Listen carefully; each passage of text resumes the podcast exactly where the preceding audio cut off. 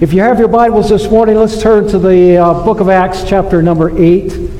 Chapter 8, I don't have a Pew Bible number, so if you need that, there's the table of contents and go there. New Testament uh, book, right after the Gospels Mark, uh, Matthew, Mark, Luke, and John. And there is Acts. Acts chapter 8. We'll be looking this morning at Acts, uh, at verse 26 to the end of the chapter. And as you're turning there, let's ask the Lord just uh, really just illuminate our minds, really work on it in our life as we see the days wax worse and worse. And uh, boy, it's just, uh, we just need to be on our game and being ready to be able to share our faith and to give out our faith to those that God would bring within to our lives. Verse number 26, allow me to read, if I might down to the end of the chapter. Now, an angel of the Lord spoke uh, to Philip, saying, Arise and go towards the south along the road which goes down from Jerusalem to Gaza. This is desert. So he arose and went, and behold, a man in Ethiopia, a eunuch of great authority under Candace, the queen of the Ethiopians, who had charge of all her treasury, and had come to Jerusalem to worship, was returning and sitting in his chariot, he was reading Isaiah the prophet. Then the Spirit said to Philip, Go near and overtake this chariot. So Philip ran to him and heard him reading the prophet Isaiah and said, Do you understand what you're reading? And he says, How can I unless someone guides me? And he asked Philip to come up and sit with him. The place in the scripture which he read was this He was led as a sheep to the slaughter, and as a lamb before his shearers is silent, so he opened not his mouth. In his humiliation, his justice was taken away. And who will declare his generation? For his life is taken from the earth. So the eunuch answered Philip and said, I ask you, of whom does the prophet say this? Of himself or some other man? Then Philip opened his mouth and began at this scripture preach Jesus to him. Now, as they went down to the road, went down the road, they came to some water, and the eunuch said, "See, here is water. What hinders me from being baptized?" Then Philip says, "If you believe with all your heart, you may." And he answered and said, "I believe that Jesus Christ is the Son of God." So he commanded the chariot to stand still, and both Philip and the eunuch went down into the water, and he was baptized. Now, when he came up out of the water, the Spirit of the Lord caught Philip away, so that the eunuch saw him no more, and he went away rejoicing. Father, we are excited about what can take place with those that we are encountering and that we meet. And we have the boldness and the confidence, the determination to share that which you have given us. And so, Father, I pray, Lord, you give us a hearing heart. And that is so vital and so important that people who do not know you would given the opportunity to have clarity of what it means to have eternal life and have a right relationship with you. In Jesus' precious name, amen. This week, uh, Pastor Sturzbach sent me uh, an email, an email of a testimony from uh, what I'll call one of my homies. Uh, there are a number of individuals who are members of our church who are from Ohio, uh, the great state, the Buckeye State. Uh, Buckeye is a nut, so you get some idea who they are. And, uh, but there are some that are in, not only in Ohio and Northeast Ohio, but in the city of Cleveland. Um, and so, therefore, we kind of call the best location in the nation, or for many, it's a mistake on the lake. As a matter of fact, the physicians have agreed if you have any concern about longevity of life, go to Cleveland. It'll seem like a lifetime. But anyway, my homie, my homie, we, uh, besides my wife, my wife, we went to uh, separate high schools, but cross-time high schools. But I have one that went to high school that was very, very close to mine. And we are very close. We graduated the same year. Our high school was such rivalries that after every football game, uh, the police would have to break up skirmishes. I'm speaking about Rosemary Key. That's my homie. And of course, she goes and has every now and then has to go and have some, some scans, some tests. And when I read on this, this particular email that she considers that occasion as an occasion of God's providential working, that there would be a divine appointment with every occasion that she goes uh, for these particular tests. And what a testimony that is. As I look and as I look at what's taking place in the church here now, there's a, there's a real challenge going on with, with persecution and, and, and uh, against the church. But taking difficult circumstances, but then marrying that up with the expectations of a divine appointment.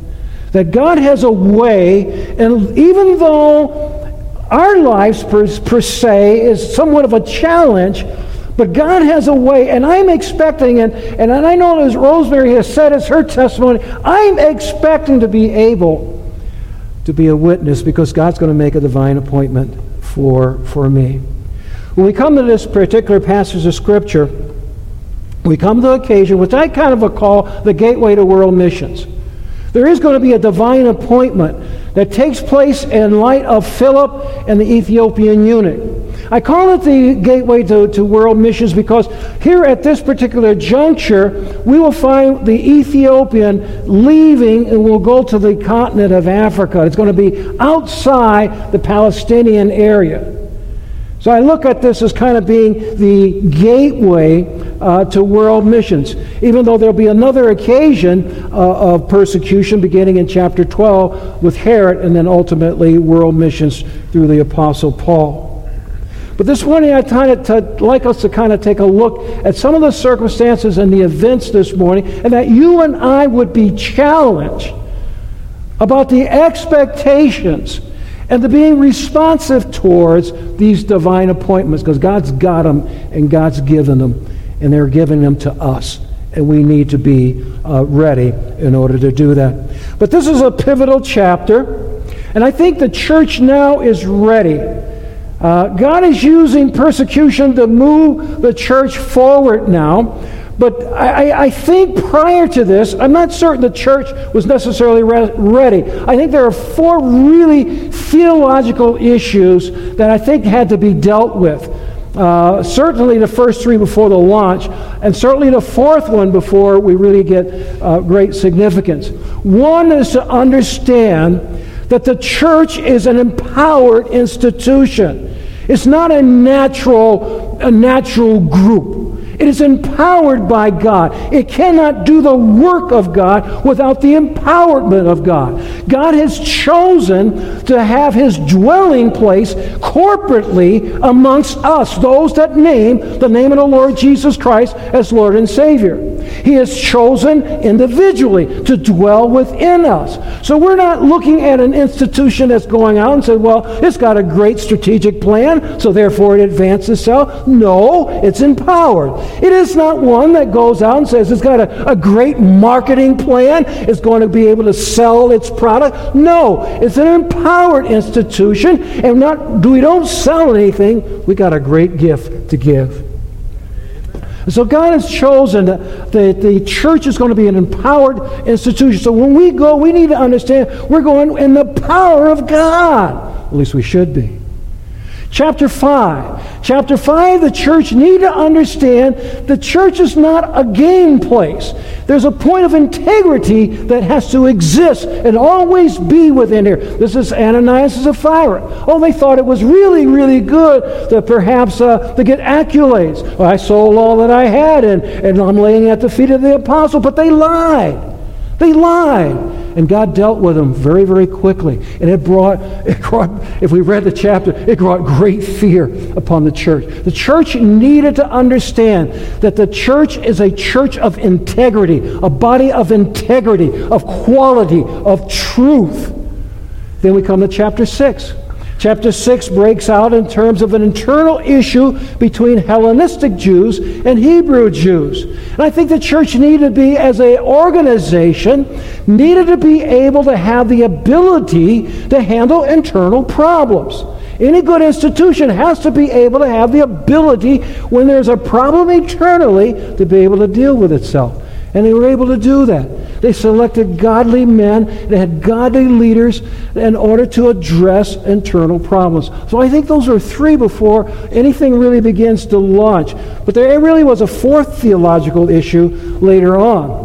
Because then later on we are getting with the point of Jew and Gentile in the church. How do we deal with that? Now the Jews now recognizing the fact that Gentiles, non-Jews, are coming to the faith. What do we do with that? How do we assess that? And of course, they send Peter. They, they decide to have a, a, a group council together and come out and let it be known in, in, chapter 15 wait there's something very essential that we all have what is that we believe through the grace of the lord jesus christ we shall be saved we have been saved jew they are saved gentile we do not put any other burden. That is essential. That is theological foundational.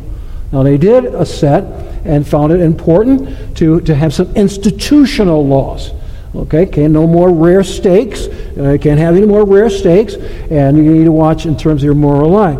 So we, we got these four real critical theological issues that I think were very, very essential that prior to and somewhat following after uh, that the church really needed to, to experience in order to be ready uh, for the movement uh, uh of the gospel. We find with entering in chapter 8 as follows after we would know Stephen's martyrdom. And with Stephen being killed by the Jews for his testimony as, very, as well as challenging them, they uh, launched out uh, with great persecution, led by, the, by which ultimately will be the Apostle Paul, but called Saul at that time. In verse number three, we could see, and Saul uh, made havoc uh, of the church, entering every house and dragging off men and women, committing them to prison, going house to house. But yet, in verse number four, Therefore, those that were scattered went about preaching the word. I am always gripped by that, by the fact that there is, a, there is persecution going on. Lives are being incarcerated, lives are perhaps are being threatened, but yet the gospel goes forward. It doesn't stop. Now, now we, I, don't know per se the basic outcomes for, for us. We know things have changed and radically have changed. But we need to understand that sometimes, you know, I, I can look at our leaders and I can obviously can be frustrated. But I have to be always mindful that our leaders come out from amongst the community, us. And as the psalm writer says, David said in Psalm 33, he says, Blessed is the nation whose God is the Lord. Blessed is the nation whose God is the Lord. So any nation has this opportunity of being blessed. We've had an opportunity of being blessed. But over time, there was a sense we don't want God to be in our program. We don't want in God we trust. We don't want that. And we're paying the price. We want to take our hands off our God. Then we need to understand the opposite has to take place from that verse. Cursed is the nation who has disavowed God, the Lord. And so I, I think along those lines in terms of where we are, but mainly, mainly what will I be if there is a house to house challenge to cancel me because of my faith? When we look at this event and Philip is being called by the Lord to go forth down towards the southland. And in verse number 26, which I already read, we're going to find uh, a divine appointment here. Philip is going to go. He's going to arise in verse number 26, is going towards the south. Matter of fact, we get a little bit of a, a missionary picture here. He says, head south, going down from Jerusalem to Gaza. And where are you going to be? You're going to be in the desert. And of course, he arose and went. And then we get the word behold. I can just imagine as Philip going down. He's not certain what where God's taken him, but now behold, now, now I see where God wants me to be. And perhaps he's a little bit overwhelmed at what he sees. And sometimes with our divine appointments, we can be likewise overwhelmed. When I look at the Philippian, uh, the uh, Ethiopian eunuch, and as Philip apparently uh, shares his testimony to Luke to write all of this. He's found out a great deal about this individual, and in light of the ideal about this individual, I, I would find several challenges that can take place in my divine appointments or in divine appointments that can take place. First off, a divine appointment that I might have, I could run into somebody who is of a different nationality, perhaps of a different color. And my perception is, I don't know if this individual, I can really reach this individual. There's a, perhaps a disconnect in terms of how we view world and how we view events and, thing, and, and things. There, and so therefore, I, I don't know. I, I need to perhaps bypass this, this divine appointment because he's different than I am. Or I, we might find he says that uh, he is a eunuch of great authority. Now, the idea of the word eunuch is going to have really two senses. One is that he could be designated this particular position as a treasurer. He's appointed that, that's his job. But the other, the more general sense, we would know that he's had some, uh, some physical alterations in his life. And so, therefore, we've got a physical handicapped individual. That's what I call him. He's physically handicapped. And sometimes, because of physical handicap, and I've encountered someone who's got a physical handicap, I, have got more pity than I've got an opportunity for this divine appointment. And as we would think about those that perhaps are, are, are challenged in, in various different ways, we have a tendency to bypass and not consider they too need the gospel and they too, God has brought them into our lives. I can look at the fact that, well, you know what? This guy, he's high ranking official. He says he is the great, he's got great authority. I mean, he is up there. He, has got, he's got a ranking as well above me as this little peon. How in the world can I reach this guy? He's a chief executive officer or he's a chief financial officer for this country. And so therefore we intimidate it because this individual is a very authoritative, very, very, an individual that's, that's, that's got great, great uh, uh, uh responsibility and skill and talent or we might find that their spiritual understanding is different. You know, one of the things in terms of divine appointments, and I've had in sharing our faith, is that, you know, sometimes you say, hey, are you interested in spiritual things? And people respond. You usually get, there's two basic responses I, I might get that, that's all, always there. I'm asking about a spiritual relationship and do they have? And they say, well, I'm a Jew or I'm a Catholic. They don't respond with relationship with the Most High God, but what their religion is. And so therefore he's got he's got some understanding of, of Old Testament, but it's incomplete, it's deficient. And so sometimes we feel perhaps intimidated because of our own deficiency. But you know, there's another point I could put on here, and I, and I didn't, is the fact that, did you notice? He's got the Isaiah scroll. Now think about that. I mean, how do you get that? That's handwritten. Who's got one? Who's got one? Certainly the scribes and, and, and the Pharisees, I mean, they've got one, but the general population, I would, have, I would have to say they probably don't have one.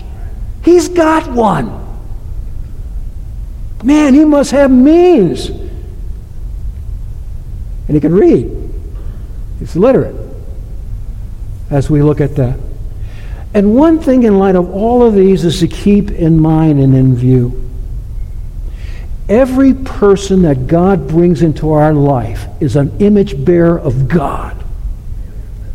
an image bearer of God. Yes, we're all fallen. And yes, there, there are certain areas that are, that are more deficient than, than others, but they're image bearers of God. And God loves them. God loves them. And while there may be a negative response, we need to appreciate what Paul says in 2 Corinthians 4 in whom the God of this world have blinded the eyes of those which do not believe. That's the issue. There's blindness from God's enemy, lest the light of the glorious gospel shines upon them. That divine appointment that should come from us. Should come from us. God loves them.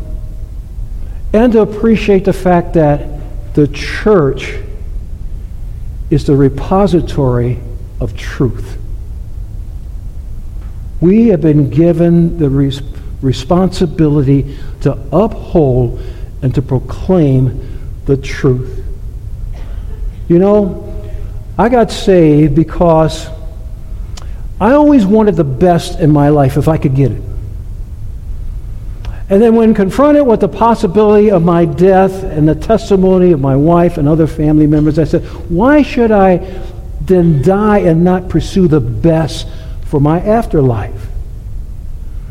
So, all of us perhaps have some basis for why we come to the Lord. A lot of it is, I guess, getting out of the fire, and that's okay.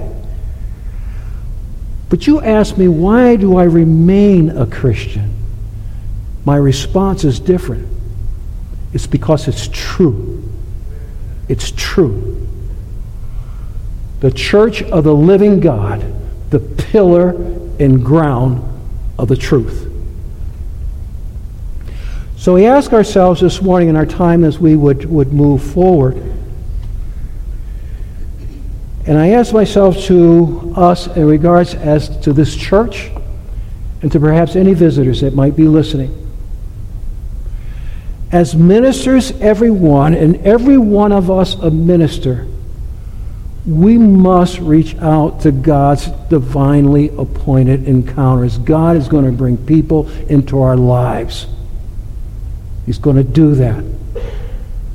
And we need to walk with a conscious, mindful awareness of that.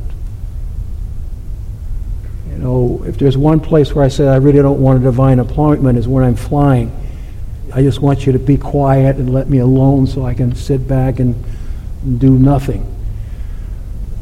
But I sought divine appointments my trip to Africa.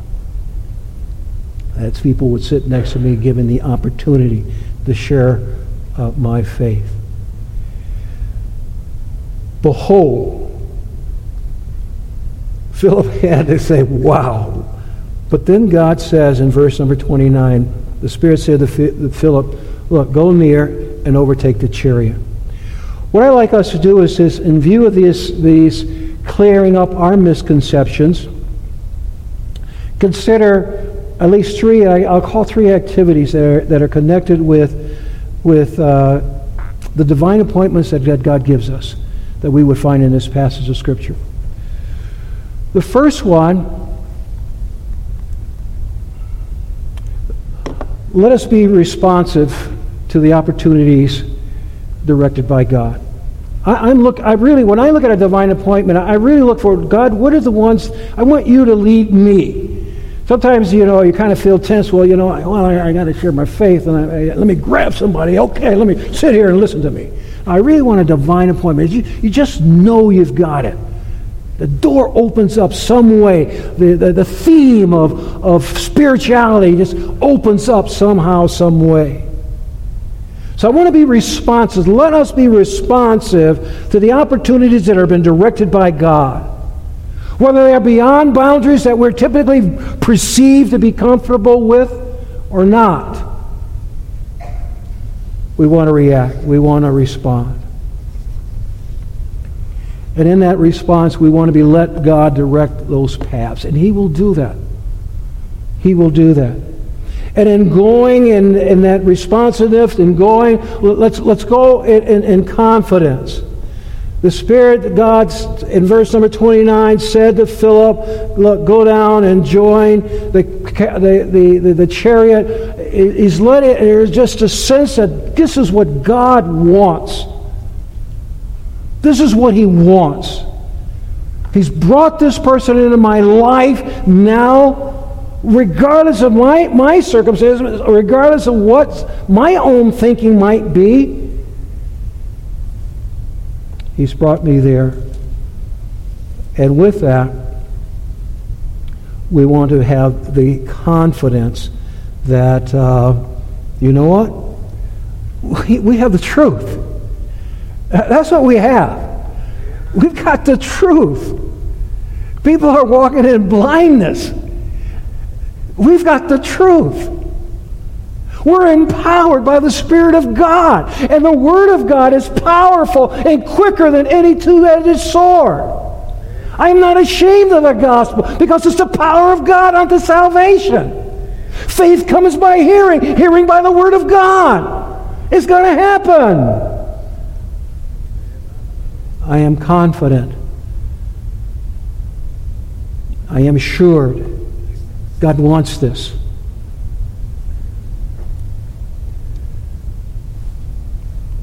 I think we go enthusiasm. Look at Philip. Obviously, he probably had to run the, the, the, the wagon train. The, the, the whole thing is probably going down, continuing on down the, down the road there towards Gaza, towards uh, the, the coastal highway would take him down back out into Africa. But he ran. He ran to catch up. And I think people need to see our enthusiasm about what we have. I mean, really, man, isn't it a great thing to be a child of God? Is it great to say, you know what, I'm a child of the King? Is it a great thing? Yes, it is. And people need to see that, that confidence about what we have in the Lord and the enthusiasm that we have about things about God. And we're just not dragging our feet. You know, there really, for, the, for us as believers, there should be no woe is me. It really shouldn't be. And so that, that prospect have, has got to see, man, there's something that is different in us that I want. I shared my testimony many times. What I saw, I wanted that. I wanted that confidence, that assurance. I wanted that joy that's unexplainable. I want that. And I'm sure there are others, and many, many others, that do likewise. So I think when we look at it, it's got to be, we've got to be responsive to those opportunities that God's going to bring into our lives. We, have got to be that. But then there's a there's a there's another another piece that's in here. I'm saying let's spend some quality time with folks. Let's let's spend some quality time with them. These invited to get on board, Philip is, and. Um, he takes the initiative. There's my 51% rule. I won't elaborate that any further. I've shared that once before. But he takes the initiative. Do you understand what you're reading? He opens up the conversation. Obviously, he gets very close and he sees him reading. And again, I don't know the whole entourage that he, that the, the eunuch obviously probably have something that's quite compelling and impressive uh, going, but he gets close enough to, to hear him reading.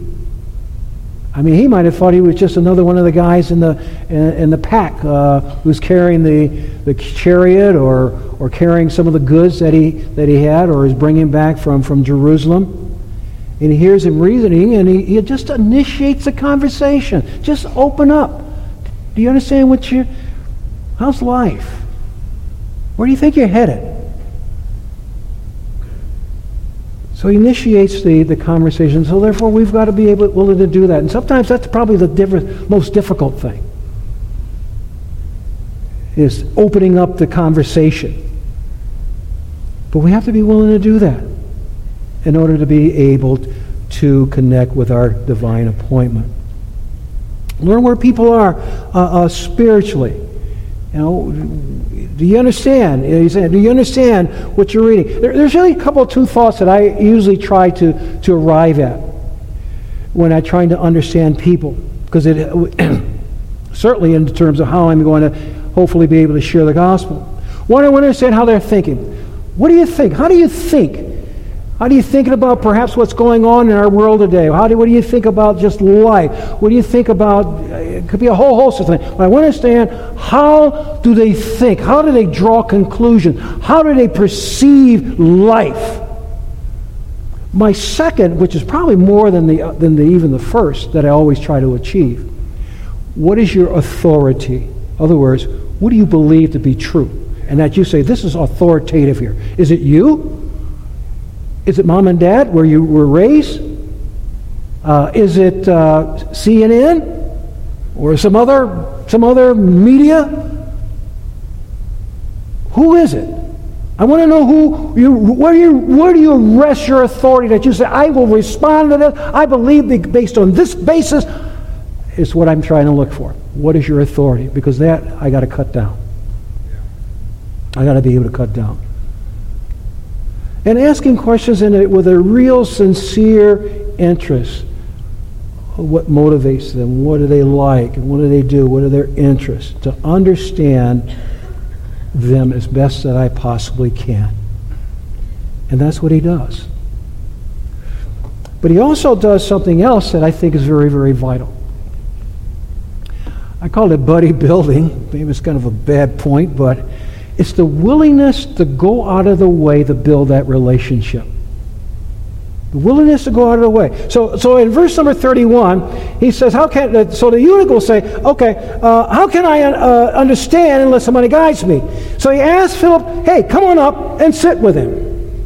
Later on, we get an idea here down in verse number 20, 36.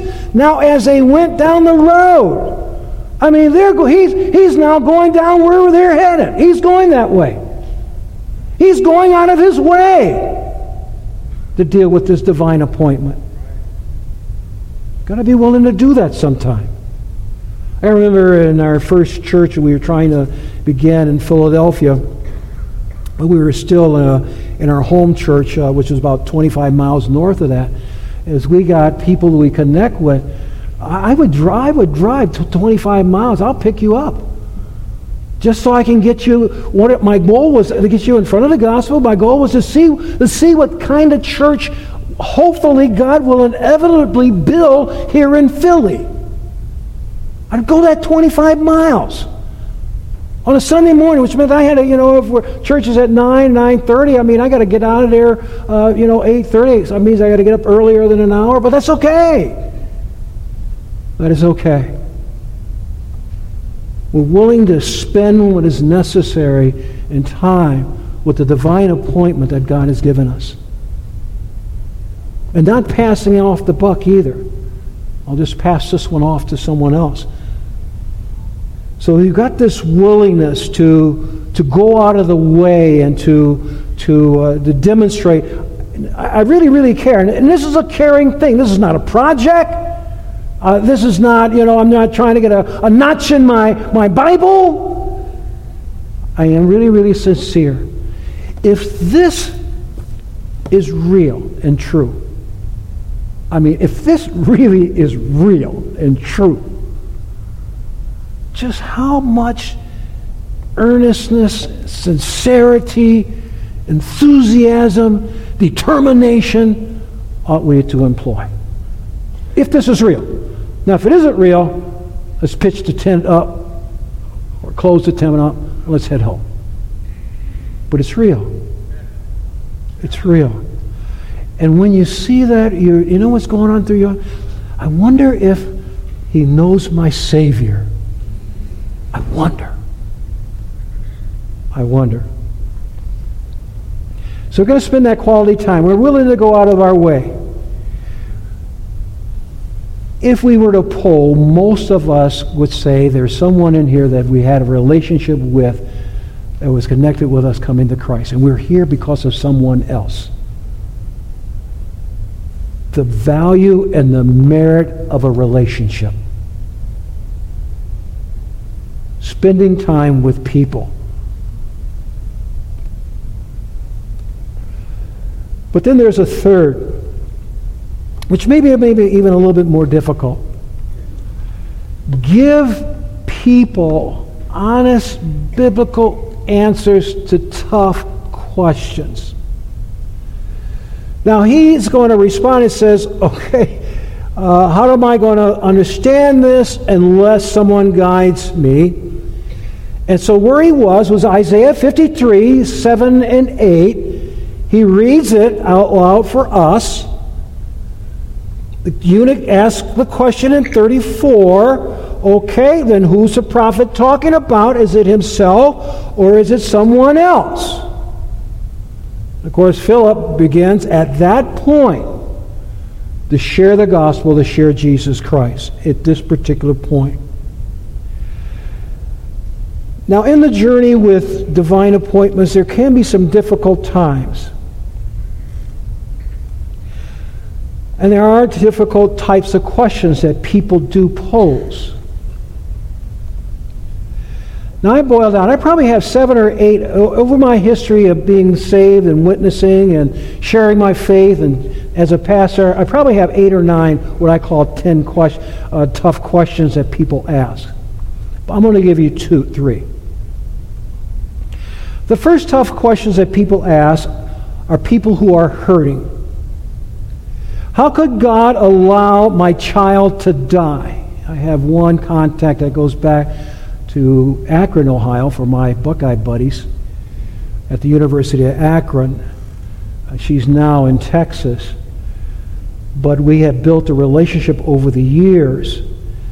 But I can't get through the anger that she has at God because her infant child God so chose to take. Evil does happen to good people. It is a consequence of a fallen world. I wish that did not happen. My heart goes out to you.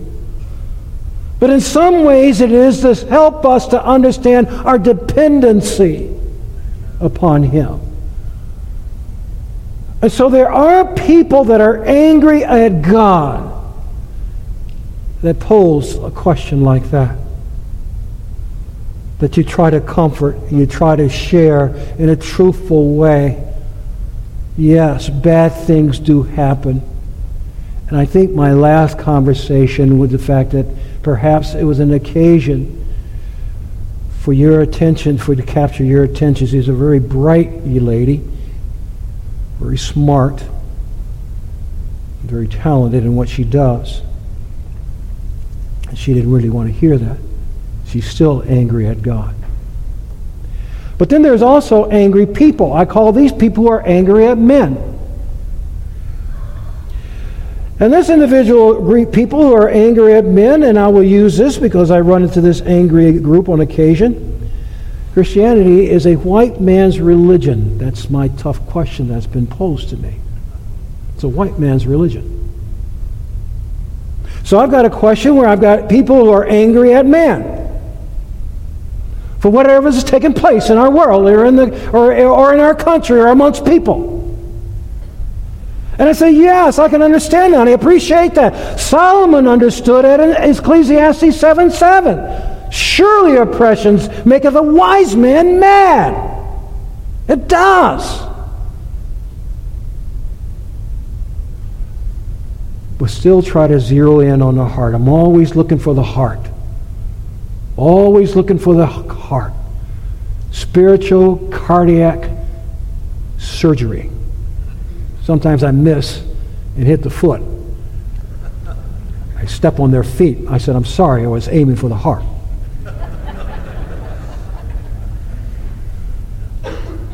Angry people. The third probably category that I would perhaps would consider out of my eight or nine would be skeptical people. What about the person that doesn't hear the gospel? The person in a way off somewhere far off land that never hear the gospel. Well, Paul says they're without excuse. They got general revelation. We won't go to Romans. They're without excuse. They really, really are. So we got to be honest. We got to give honest answers and being truthful. One of the other ones I would ask, if uh, on occasion, if I'm with a Muslim, is about the Crusades. Well, I say, what about the Ottoman Empire? Well, I didn't do that. In other words, but they'll tell me about the Crusades. Yep, yep, it did under under the guise of Christianity. Yep, that, that was a wrong deal. What about your life? But we're still going to guide them to an opportunity to respond.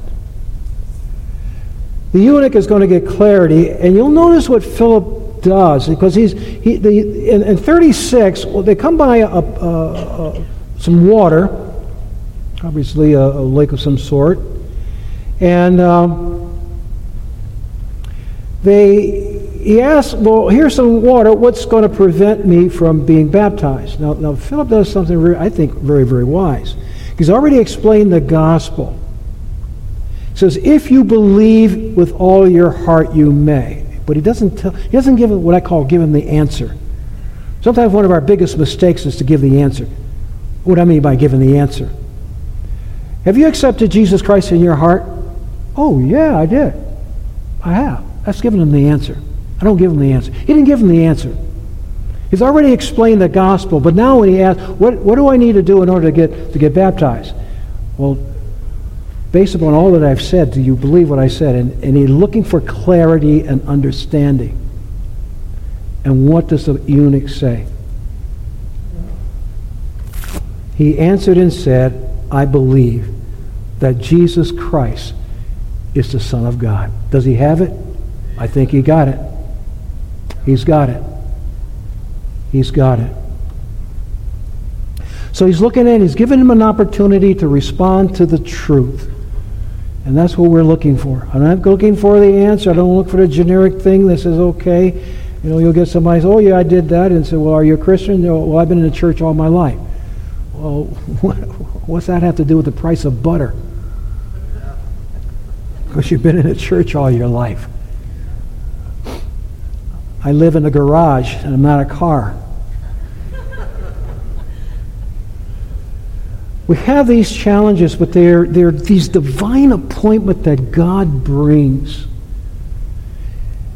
And we need to take advantage of those. When we look at the at the at, at 39, the job is done as far as God is concerned. He shared his faith. He's gotten saved, he's gotten baptized. His job is done now. And God pulls him away. And this eunuch goes back to the continent of Africa.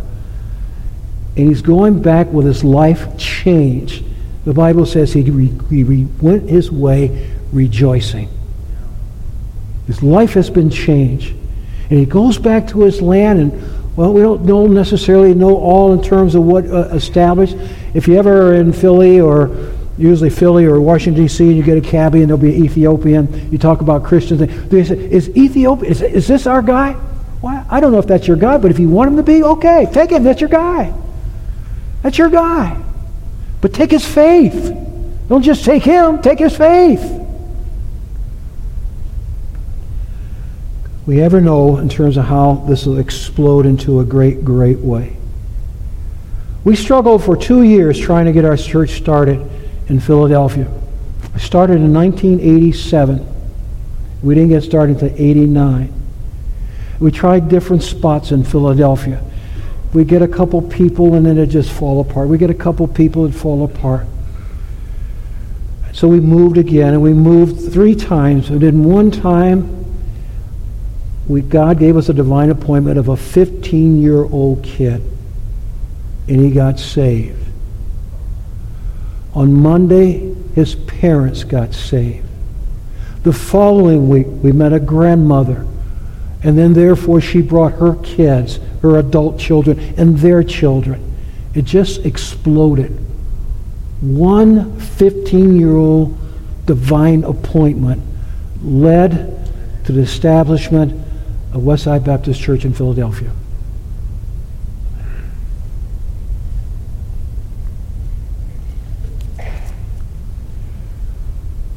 Let's pray for God to lead us a divine appointment. Lord,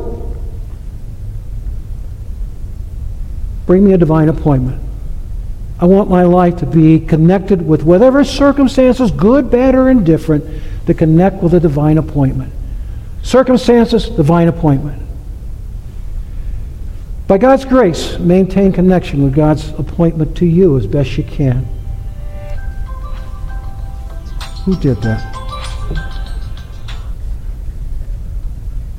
We'll take care of that guy later on. Learn to leave outcomes to God. We heard that, I think, last Sunday evening. And then to visit his friends. If the Lord has appointed someone in your life to hear and respond to truth, will you do it? Will you do it?